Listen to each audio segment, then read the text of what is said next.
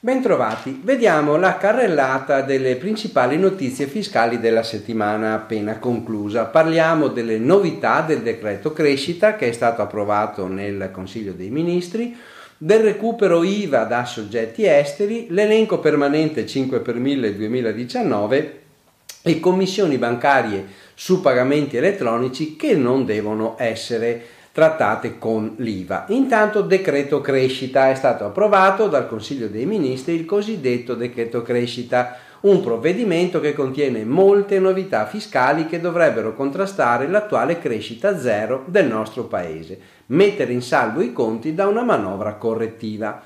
La bozza prevede la reintroduzione del superammortamento introdotto dal precedente governo e che viene riproposto per i titolari del reddito di impresa, arti e professioni che effettuano investimento in beni strumentali nuovi entro il trentuno dicembre di quest'anno. Obbligo per i forfettari di effettuare le ritenute sui redditi di lavoro dipendente. Proroga e rafforzamento del credito d'imposta per ricerca e sviluppo, aumento delle quote della cosiddetta nuova Sabatini con aliquote differenziate per le piccole e medie imprese e per le grandi imprese, fattura elettronica obbligatoria anche per le operazioni con San Marino, eliminazione della mini I R E S sugli utili reinvestiti che era stata appena introdotta dalla legge di bilancio duemiladiciannove e viene subito abrogata.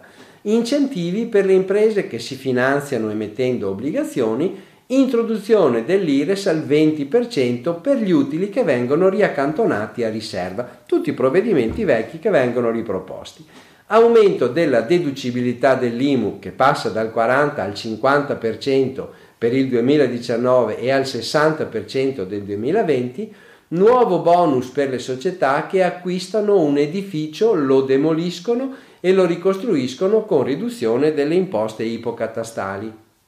Poi l'introduzione, il caso Pernigotti, reintroduzione del cosiddetto marchio storico di interesse nazionale per marchi che abbiano almeno cinquanta anni e che potranno godere in caso di crisi di aiuti di Stato. Introduzione di un nuovo tipo di impresa, la S I S, società di investimento semplice, che può investire solo in start-up non quotate in cambio di esenzioni dalle imposte sui redditi da capitale. Da ultimo, tasse ridotte per le imprese che tornano in Italia e ancora vengono riproposti gli sconti fiscali per i cosiddetti cervelli in fuga.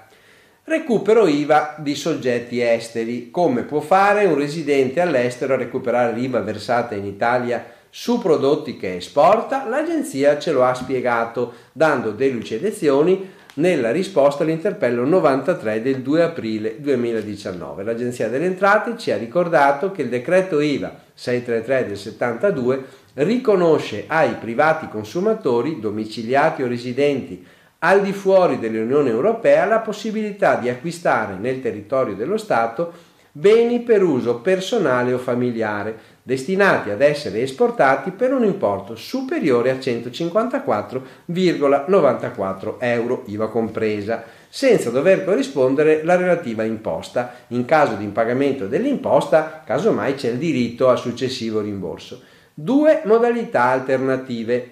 Primo, c'è un regime di non imponibilità, quindi emissione della fattura senza I V A già da subito da parte del venditore, oppure applicazione dell'I V A ma richiesta di rimborso successivo. Attenzione, bisogna fare attenzione che in entrambi i casi per ottenere l'agevolazione è necessaria la richiesta della fattura da parte dell'acquirente anziché del solo scontrino, lo scontrino non basta.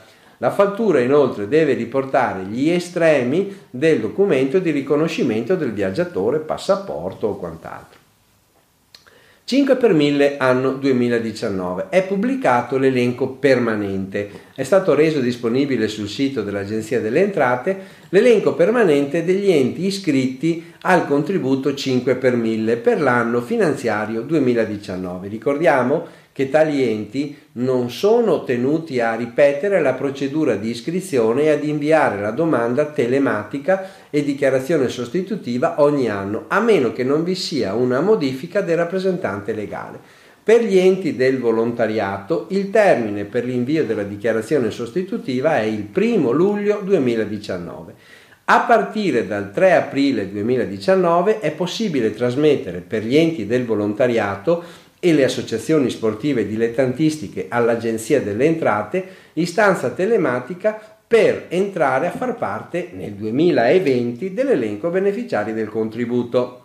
Commissioni bancarie su pagamenti elettronici vanno senza I V A, sono esenti le commissioni che la banca applica agli esercenti convenzionati per i pagamenti elettronici. Stesso discorso vale per le commissioni bancarie sull'erogazione di contanti a clienti contestuale ai pagamenti elettronici.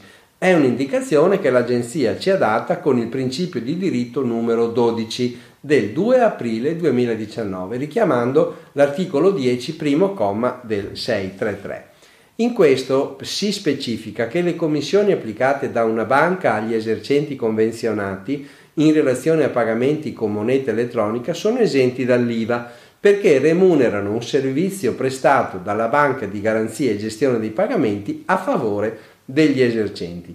Nello stesso modo le commissioni per l'erogazione di denaro remunerano una forma di interposizione nella circolazione del contante resa all'esercente per conto della banca e queste due evidenze integrano prestazioni di mandato intermediazioni che sono proprio quelle previste dallo stesso articolo dieci del D P R seicentotrentatré. Bene, vi auguro buon lavoro e buona settimana.